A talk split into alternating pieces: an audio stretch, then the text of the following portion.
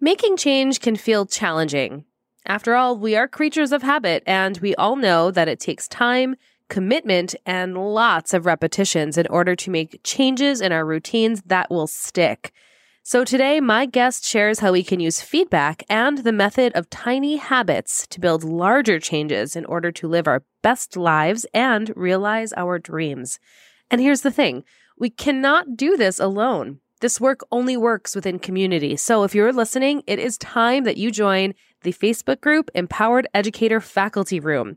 Because if you enjoy this podcast, you will love the Facebook group where you'll get live workshops with me, giveaways, insights, and where we can celebrate you throughout your empowered journey. You belong here in the Empowered Educator Faculty Room on Facebook. Remember all the passion and vision you had when you first went into teaching?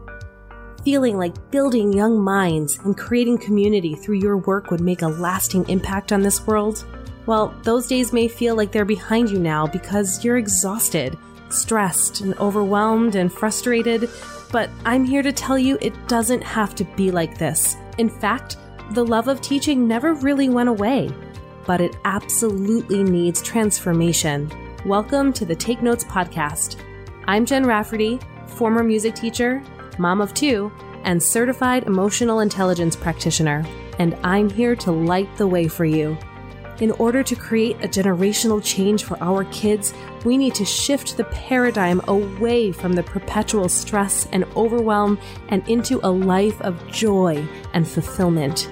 This is Education two point oh, where you become the priority, shift how you live your life, and how you show up both at work and at home. So take a sip of steamy morning coffee and grab your notebook. It's time to take notes. Hello, everyone, and welcome back to another episode of Take Notes. I am here with the fabulous Julie DeLuca-Collins, who is the founder and C E O of Go Confidently Services, the host of the popular Casa de Confidence podcast, and her weekly radio show, Confident You, featured on a global talk radio network. As a business and life strategist coach, Julie helps women business owners launch or grow their businesses, get clients, be productive, and achieve their dreams. Julie helps her clients create simple habits to achieve goals and change their lives, and she is also the number one best-selling author of the book Confident You. And Julie is a sought-after public speaker, a trainer, and course creator, and is a certified coach in cognitive behavioral techniques, holistic coach, and tiny habits, which we're going to be talking a lot about today. And she is also a certified social-emotional learning facilitator and has completed her two hundred hour yoga teacher certification. Julie, I am so glad that you are here today to talk with us on Take Notes. I am excited to be here, Jen. I loved having you on my show. I loved having you as part of my universe. And I can't wait to talk and dive deep into everything, all the things. All the things. Yeah, let's start. I would love to know more about how you got here. I mean, I am familiar a little bit with your journey. I know we overlap in our fields of education, no. but I would love for you to tell our listeners, how did you get from where you were to where you are now? Yeah. So for the listeners, I started as a humble pre-K teacher in a preschool in, I always knew I was going to be a teacher. Honestly, I was the future educators of America in high school. And I came from a family of educators and I loved it. I loved working in schools with kids. And I started to really burn out really quickly. I'm not going to lie. I hated the hours. I hated the pressure, the lesson planning, and I just felt like there had to be something more, but I wasn't sure what that meant. And I was offered a job at my church to oversee the religious education for middle school students. And I had volunteered and I thought, well, I'm not certified as a teacher for middle school. And as a young twenty, let me think how old I was. I was twenty-three years old, twenty-four. I took over the religious education program for a church that had over six hundred middle school and high school students.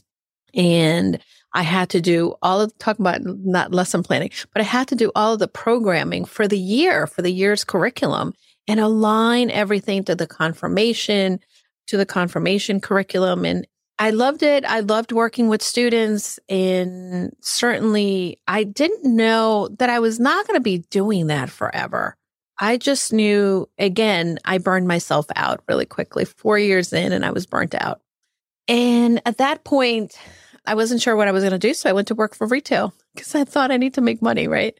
And eventually in New York, I was recruited to do some grant writing. I had done that in college. My dad worked for an agency in D C that did a lot of grant work for the government.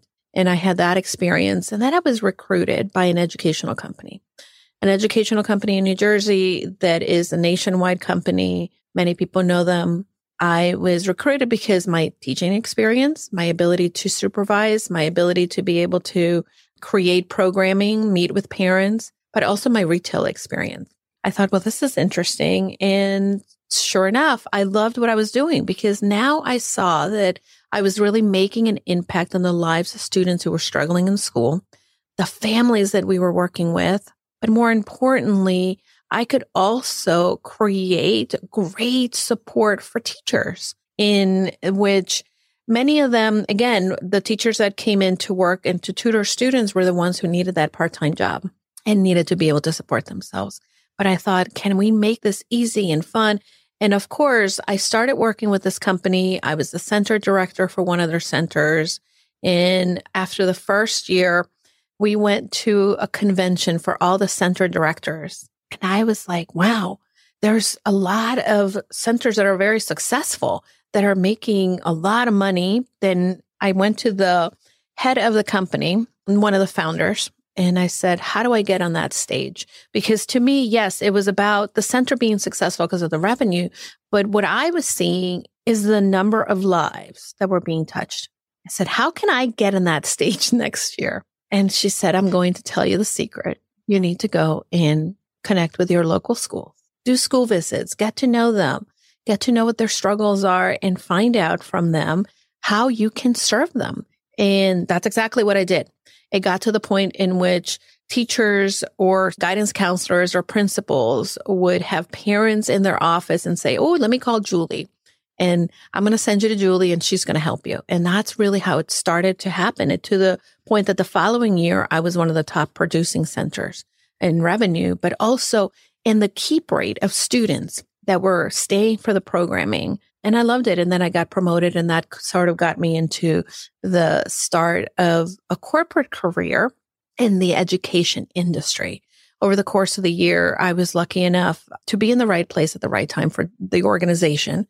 I was represented the company in Capitol Hill at the beginning of No Child Left Behind. And I went through all of that, learned a lot in the company as far as what does it take to be able to work with school districts, how to partner with them, how to be able to, most of all, provide services. But for me, I always came at it not only from the business perspective, which I learned and, and the company was very good at mentoring all of the executives on, but I really came to it from the teacher perspective. Once a teacher, always a teacher. And I always understood the struggles that teachers have when you're in that seat. So that was one of the things that continued to help me grow and become successful. By the time I left that company, I was at the V P level and I went to work for another company, again, at the V P level, helping them expand out of New York City into several different markets. And I was there until the beginning of the pandemic. And at the beginning of the pandemic, I got a call. And it's funny because I sort of should have known, but I didn't know. We were hit very hard. The company, with all the schools shutting down, we couldn't really continue to do services at the school district level. And I got the call saying, we need to separate. You're, you're an executive. We cannot afford to keep half of our executives. And I thought, nope, absolutely. It makes one hundred percent sense. And I had already been doing some work on my own. I went through a coaching certification for holistic coaching, mainly because for myself, I also had been working at several colleges and universities here as a volunteer in a leadership mentoring program that we had, and it's still going strong.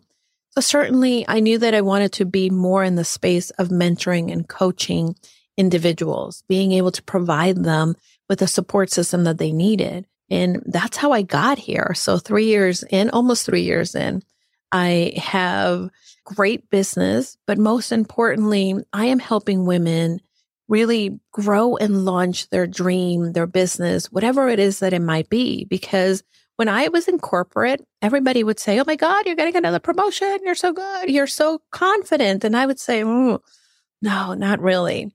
I don't always have it together.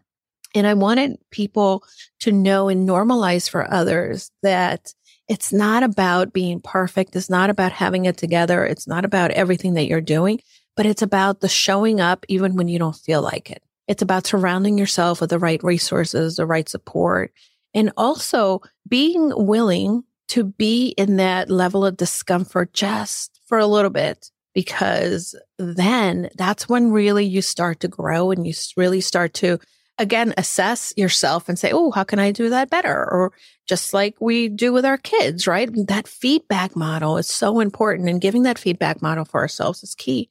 So that's why I'm doing what I'm doing. And I love it. I love the opportunity to be able to serve others who have a dream in their heart for whatever it might be, but don't have the know-how when it comes to business, the nitty-gritty of business, don't have the confidence. And I can share my confidence with them until they start to see their own gifts and start to see how they can start to grow, only if they take that chance in themselves. So small answer, long answer, but that's it, right?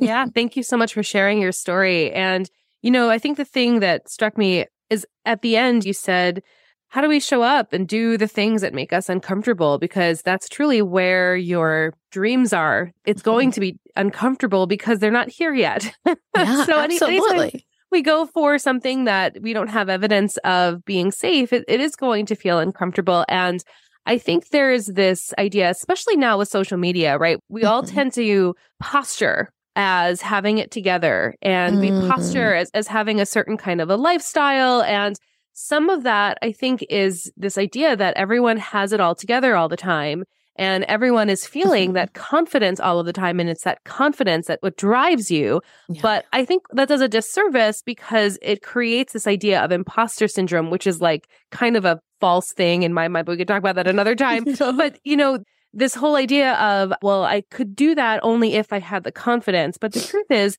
keeping it together is a lie. That is not actually a thing. Uh-huh. And so I'm curious to know, and I'm, I'm wondering if your training in Tiny Habits mm-hmm. has kind of led you in the direction of also realizing that we don't have to be born having it all together and fig- to figure it all out, that this is oh, a constant process. Absolutely. It is a constant process. And, and I will tell you that you talked about and you shared the different certifications that I have. And this is the one thing that I want to leave the audience with, if there's one thing that you can really take away from that. There might be a lot of certifications under my belt, but I got them mainly for me, mainly to create the growth for myself, because I am my best client. I am the person who needed to learn the tiny habits, how to use that, cognitive behavioral techniques. I needed to be able to know how to process and question my mindset. We are all programmed with thought errors. In our world, typically is teaching us to beat ourselves up for the judgment that we do of ourselves. We are always so prone to think that we're broken, but the reality is that we're not. We're not. And all it takes is doing the work. When I started Tiny Habits specifically, that's one of the things that it's the secret, right? To me becoming more confident, because yes, I don't always have it together. I don't always feel confident, but I am an extrovert. I am your typical firstborn leader in my family. So I do have a level of confidence.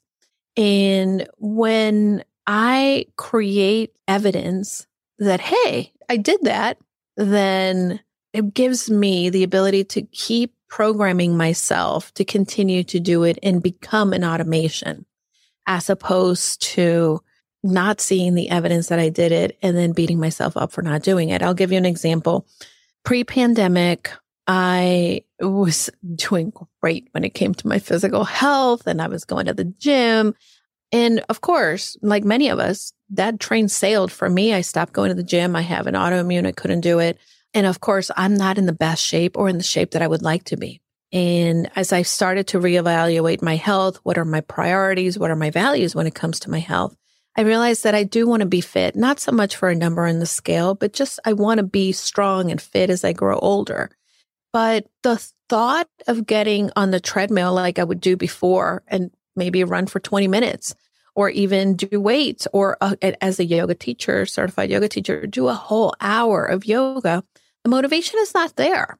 And this is what Tiny Habits is about, right? When we think we need to go big or go home, we're going to fail, because when your motivation, when things get hard, when it becomes very difficult and challenging, then you're going to like, I don't feel like doing that. That's so much, right? Whereas if you give yourself the ability to, one, create the tiny habit and you pair it up with something that you're already doing, right?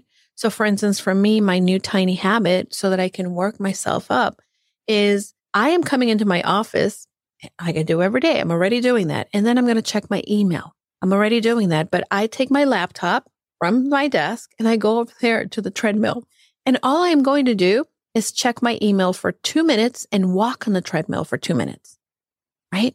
So that's a little tiny habit. And, and you're like, oh my God, two minutes on the treadmill? Yeah, because guess what? I'm going to celebrate that I did the two minutes. That's all I was setting up to do. If I'm going to do more than two minutes, yay for me. But I'm always going to yay me for doing the two minutes. So then my brain is like, oh, this is just automatic. What we do. And then you continue to create that evidence that you do the work, that you're successful, that you can do it. And for many of us, that's where we struggle. We haven't seen ourselves do the thing. We haven't continually celebrated that even if we did it, right? We're in that gap thinking that we did it, but we're like, oh, but I didn't do it enough. Stop doing that. We need to really focus on, I did it, and look how well I did it for the two minutes. Right. And right. You're never setting up yourself for failure if you're taking small, manageable chunks that way.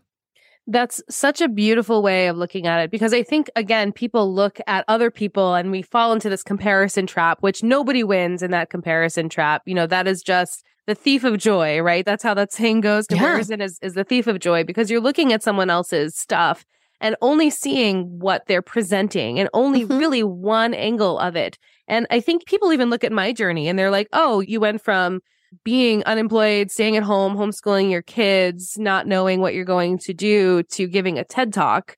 Okay, well, it's really easy for you to see those two things. Right. But truthfully, if you were to use a microscope, there were thousands of microscopic choices that I had to make along the way. And if I wasn't able to make those choices and celebrate those wins, mm-hmm. there's no way that I would be able to get to where I am today. So it's this idea, like you said, of go big and or go home isn't really serving us. It's actually setting ourselves up for failure. Yeah, one hundred percent. And by the way, the thing that we don't realize is that expert level requires ten thousand hours or more of practice. And this is the thing that we think that in between you being a stay-at-home mom, homeschooling, and where you are now, you have been putting in your hours. You've been struggling through the things that you didn't know, but you figure them out. Why? Because you kept showing up. And my favorite saying that I tell people all the time, and it really needs to go on a t-shirt, is consistent action gets you traction. Ooh, I like that. Consistency of showing up, even when we don't feel like it. But if you make it tiny, it's easy to show up. Because you're not like my water. I drink water because my action is not that I'm going to drink a gallon of water daily. My action is I'm going to let my dogs out, existing action, and I'm going to pair it up with my new habit or my habit of I'm going to fill my water bottle. And then I'm going to cheer myself on for getting my water bottle filled. And then when yeah. I start to drink it, every time I go to the bathroom, I celebrate like, yay, I went to the bathroom, and I refill my water, right? Yes. And I keep drinking, and it creates this momentum. And the days that I drink all my water, great. On the days that I don't, I never failed. Right. But right. I can go back and say, oh, how come I didn't drink my water today? Let's be curious about that. Because that curiosity is the curiosity that allows you to course correct. Yes. And it's creating that positive feedback loop for ourselves. Mm-hmm. We're wired for negative feedback loops. That's just how our brain is working. Yeah. So we have to work extra hard to create a positive feedback loop. And before I go into asking you about like, how can we practically apply this to everyday lives as teachers, I want to ask you about showing up. You're saying, well, you got to show up. And I think part of the issue for some people is, how do you know what to show up for? And I think especially in a service profession where, you know, I've said this a million times, we are indoctrinated to think about our profession as it only being about the kids. Yeah. And in, when we do that, we ignore ourselves and we don't give ourselves enough worth to even create any sort of idea that that we need to do anything for ourselves. It, it doesn't, right. We're not worthy of it because it's really all about the kids. So when we say we have to keep showing up, I want to just highlight this for a minute because this is really about showing up for yourself. And yeah. in turn, you show up for the people that you serve, particularly the students and then the, and the communities that we're all a part of. But what is that process like for you? How did you know what to show up for? What did it mean to show up for you? You know, one of the things that, and it doesn't matter whether you're a teacher, whether you're a mom, whether you're a business owner, a wife, a friend, a daughter, we are programmed to define ourselves by the role that the world gives us. And it's difficult to show up for ourselves when we don't even know that we have to show up for ourselves. Many of my friends are still teachers, and I have a friend in particular who has been struggling with a lot of anxiety this year, debilitating anxiety. But she's putting the needs of her students, the needs of the school, the demands of the school, the needs of her husband, her kids, always her friends, me as a friend, always first. And that's why you're not showing up for yourself, because she's never learned to create, like, I am not Jane. I mean, I am not Jane the teacher. I am Jane. Jane who has anxiety. What does Jane need? Mm-hmm. What is going on? And and when we start to really analyze, and this happened to me, I think that when I started to say, well, what does Julie need? Forget Julie being defined as, right? My last role was in the C level of the company. And there was a level in, the, in which I still define myself by the role, but we have to separate ourselves from the roles so that we can clearly see, hey, the teacher needs to give, the mom needs to mother, the wife needs to wife. But if I am a woman who is feeling tired and anxious, then what do I need to give to that person? What does that person need? Because we can identify everybody else's needs so quickly. And we do it under the hat of the role that we are wearing. But if we take that hat off and really focus on, wow, you know what? I need rest. It happened to me yesterday, and I had a big event Saturday, as you know. And Friday, I, high achiever, wanted to have everything perfect and didn't sleep very well. Then, of course, I we went to dinner later on. So Sunday, I said, I'm not doing anything except sleeping, reading, sleeping, and having a glass of wine. Mm-hmm. And I'm going to just recharge. But sometimes we forget to do that. Yeah. You know, as you're as you're saying all of these things, it reminds me of this just very interesting time in my life. After the divorce and before I, where I am now, I was dating for a little while. And what was so interesting about that for me was I was just Jen, that mm-hmm. the people that I would go out with didn't know me from anybody. I wasn't Jen the teacher. I wasn't Jen the mom. I wasn't Jen who had this background, who was from this place, mm-hmm. who, you know, and I could just be who I was. And it really, it wasn't, that was, first of all, I think my favorite part about that experience, yeah. because, you know, sometimes dating can be a little bit wonky and weird. But for me, I loved it because I felt as if I was being reflected by somebody else in mm-hmm. a way that I wasn't used to, because I was so connected to my identities. Right. And I'm so glad you said this in a different way, because I haven't been able to really articulate it the way that you just did so well, besides sharing my dating stories, which we won't get into in this podcast. But that is something that is so important. And if you are able to find a way to really go inside and remove all of the hats that we've not only chosen, but then have also been given to us, mm-hmm. and really sit and ask yourself with a mirror for yourself, who am I? What do I need? Uh, that really will allow you to go in the direction of, well, where do I now need to show up? Yeah. The other thing too, you know, as you're speaking, and this is something that when I would go into schools and I, I would train administrators or, or teachers on social emotional learning skills, right? Uh, many of them had the thought that I was there to teach them curriculum that they can th- go and turn, teach their students. But what I was really there to teach is a practice, because the most effective teachers are the ones who embody the work. Mm-hmm. It's not the ones who are reading from the prompt or the curriculum. And if you are not embodying the work, then you're not modeling the behavior. Yes. And it, at the end of the day, it's what happens in our life. We have to embody. And really, this is the other thing that I love about Tiny Habits.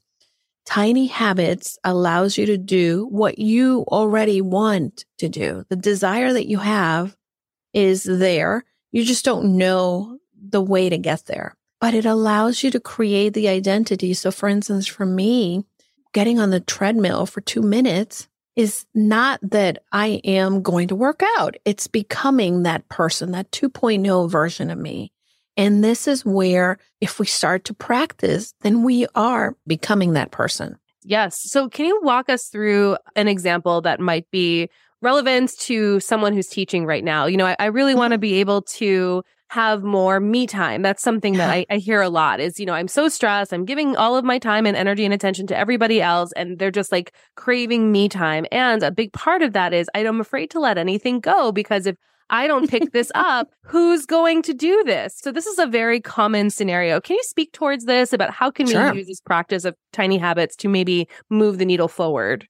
Yeah. So I'm going to teach you the framework. So Doctor Fogg, who is the founder of the Behavior Lab at Stanford, who wrote the book Tiny Habits, and that's who I got certified through. One of the things that he has found in all his years of research is that in order for you to create a behavior, there's three things that need to be present: the motivation, the ability, and a prompt. So for the person that says, hey, I'm really stressed, I want to get more me time, right? That's the behavior that you want. You One, obviously, you need to have the motivation, which we talk about. It's not always present, right? If something is very hard, specifically, you're not going to be motivated to do it. And if you haven't been doing it, your brain is going to say, oh my God, it's so hard. You're never going to get time. You're going to have to figure it out, right? So you can't rely on motivation. So then that means that you have to find the ability to do it and a prompt to do it. The first thing that I will say is look at your behavior already. Look at the things that you're already doing. So take, for instance, my habit of wanting to drink water, right? Or wanting to be the person that's hydrated, right?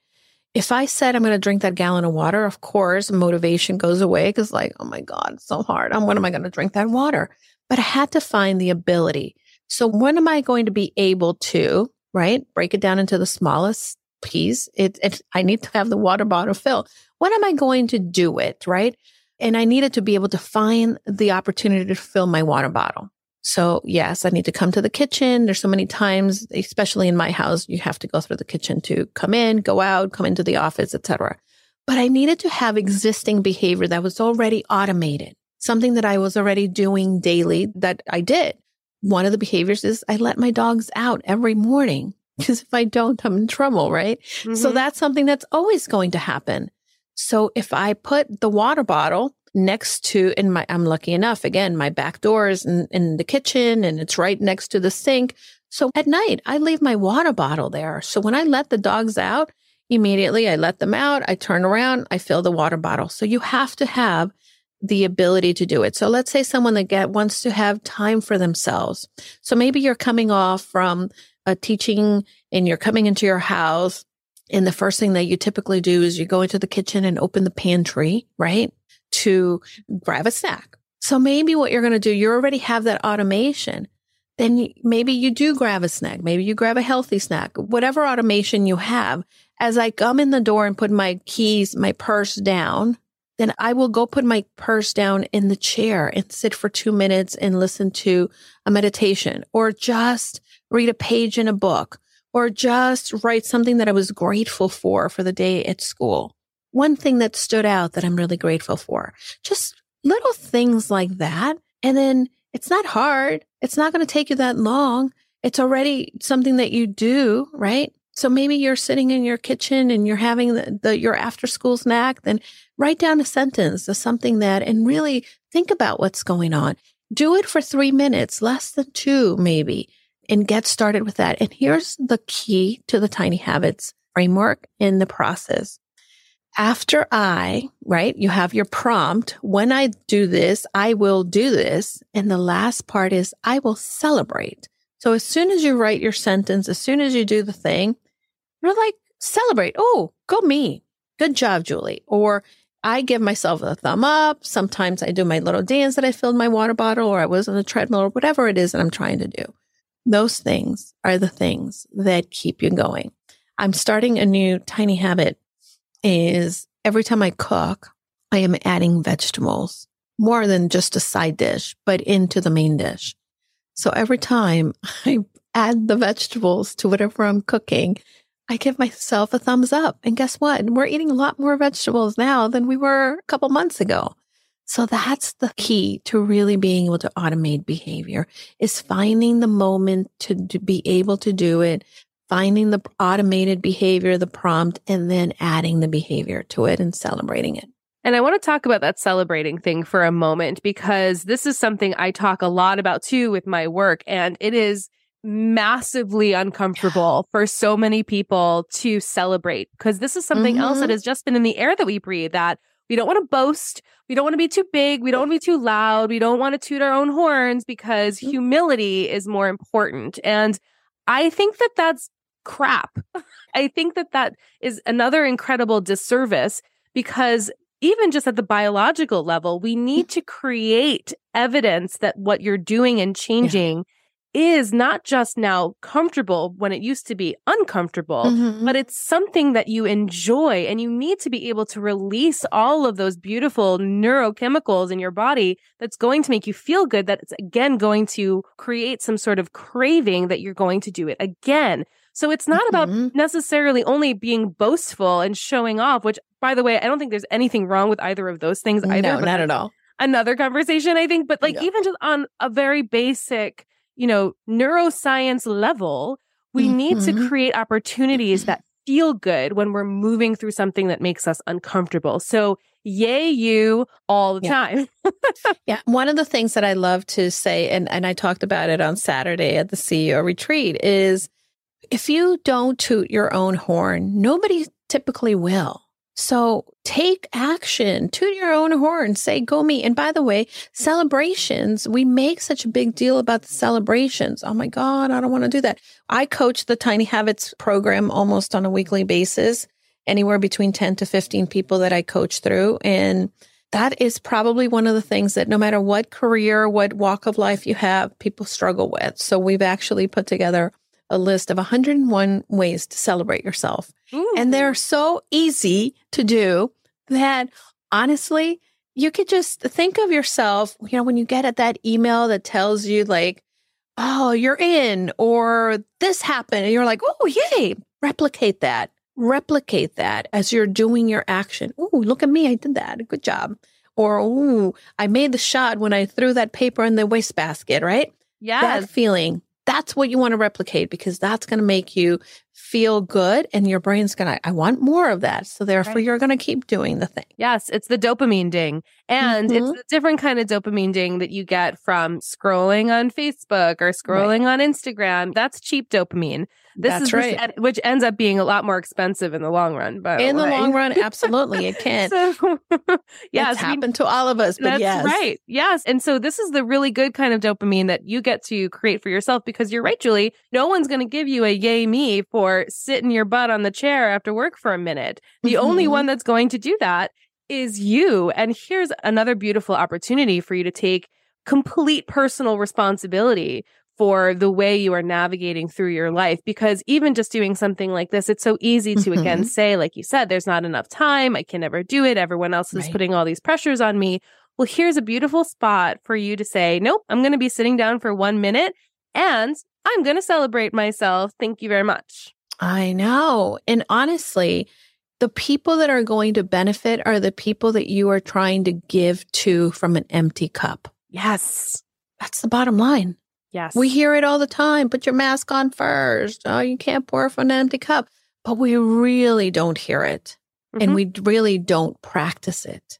And that's what creates that momentum in the direction we don't want to go. Right. I think about there's two things that could happen, right? You can have a snowball effect in which there's a snowball that's coming down the hill, and it keeps getting bigger and bigger and bigger and becomes an avalanche, and it creates destruction.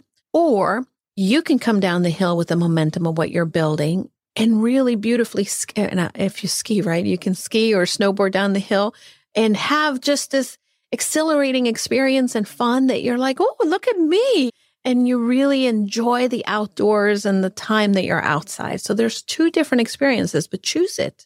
And, right. and every day that we don't choose to be proactive or intentional, then we're choosing the avalanche. Yes, it is always a choice. We free forget that. We don't yeah. realize that, that it is always a choice, because even when you show up the way you've always been showing up, that is also something that you are actively choosing. Yeah, for sure. And that's the one thing that I hope your listeners walk away. And by the way, if you're walking away feeling guilty that you're not doing it, you're not hearing us. Because the guilt and the shame, when you're in that state of feeling bad about what you did, the ability to actually change is harder and it goes away. That's right. And feeling shame and guilt is actually also a choice. Yeah, for sure. Absolutely. Mm-hmm. Yes. And if you find yourself getting stuck in that, reach out to me or Julie. We'll get you right back into shape. Yeah. We just need two minutes for that. Give us two minutes. We'll, you'll be Absolutely. good. Absolutely. And we sabotage ourselves so much. Jen, did you do the Positive Intelligence course? I didn't. So what is that? You, oh my gosh, you, re- you really should. I think they're starting a new cohort. So Shursad Charmaine, he used to be C E O for the I C F, International Federation of Coaches, or anyway. So he wrote a book called Positive Intelligence, and he created a course for coaches. And he's actually given a one million dollars grant for coaches to go through a six-week certification program on mental fitness. I think he's starting a new cohort, and it's free. It's one thousand dollars worth of course. I'll find the information and send it to you. Oh, that'd be great. It, it's I'll, I'll share it's it phenomenal. It really is phenomenal. And, and one of the things that we learn through that is that you have um, an inner judge, and our judge, everybody has a judge, but our judge obviously varies from person to person based on your experiences, how you grew up, and that internal voice differs. However, we have these cast of characters that are supporting actors to the judge, and they're the saboteurs. And depending on who you are, you may have different saboteurs. My saboteurs tend to be the controlling saboteur, the high achieving saboteur, the one that says, oh, it's not perfect, you can't do it, right? Mm-hmm. Uh, the other saboteur that really trips me up is my restless saboteur, the one that says, oh my God, it's going to take too long. Go to the next thing, go to the next shiny object. But some people, and this is the other thing that people struggle with, some of the other saboteurs that really trip them up are the people pleaser saboteur. Yes. The one or, or the one that is hyper controlling or hyper feeling lost. Anyway, that's actually not the name of the saboteur. I'm really getting lost myself. But no, yeah. but, the, uh, so but you're right. There's ten different ones, and mm-hmm. that makes a big difference. Yeah. And really knowing this about yourself, the more that we can do the introspective work and hold up a mirror to ourselves, again, the better we are going to show up mm-hmm. for all of the people around us that we really want to show up for, especially our students, and make the impact that we said that we wanted to make in the first place. So, Julie, this has been wonderful. And now I need to ask the question I ask everybody is, you know, what is your dream for the future of education? I love this question so much. You know, one of the things that I believe in education is that education is not just about what happens in the classroom. Education is about the experiences and the relationships that we can forge outside of the classroom and create communities where it's not about you're going to school to get a skill that will get you money. It's about the evolution of knowing that the classroom can be everywhere and anywhere, and that it's really time for us to also start seeing education and practicing education in new, innovative ways, as opposed to, and I know it's controversial to say this, but an antiquated system that doesn't fit our modern society and the way that students learn. Mm-hmm. So my vision is that we understand that we're all different. We understand that not everybody can show up in the same way and have the same skills and et cetera, but that there's also ability to learn and grow outside of the traditional stuff. Yes. Yes to all of that. And you're absolutely right. That is something I say a lot. You know, the way schools are now, it's a model that was built in a world that we just don't live in anymore. And, you mm-hmm. know, the more that we can share this message and our dreams, the, the more likely they are going to come true. So thank you so much for sharing that. You're and welcome. So if our listeners want to know more about you, Julie, and the work that you do in this world, what's the easiest way that they can get in touch with you? Well, you can find me on my website, and that is go confidently coaching dot com. And I am Julie DeLuca-Collins on all of the social media platforms. So feel free to connect with me in any of them and let me know that you found me through Jen. I'd love to get to know you better and uh, talk about all things. Fantastic. And all of those links are going to be in the show notes as well. So Julie, thank you so much for spending your time with me this afternoon. It's always really great to talk with you. It's always so fun to chat with you, Jen. Continue doing what you're doing. And don't forget, go confidently in the direction of your dreams. Thank you. Same to you, and same to all of our listeners. Thank you so much for joining us in our conversation today. Don't forget to like this episode and subscribe to Take Notes. And we'll see you next time on the Take Notes podcast. Incredible, right? Together, we can revolutionize the face of education. It's all possible. And it's all here for you right now. Let's keep the conversation going at Empowered Educator Faculty Room on Facebook.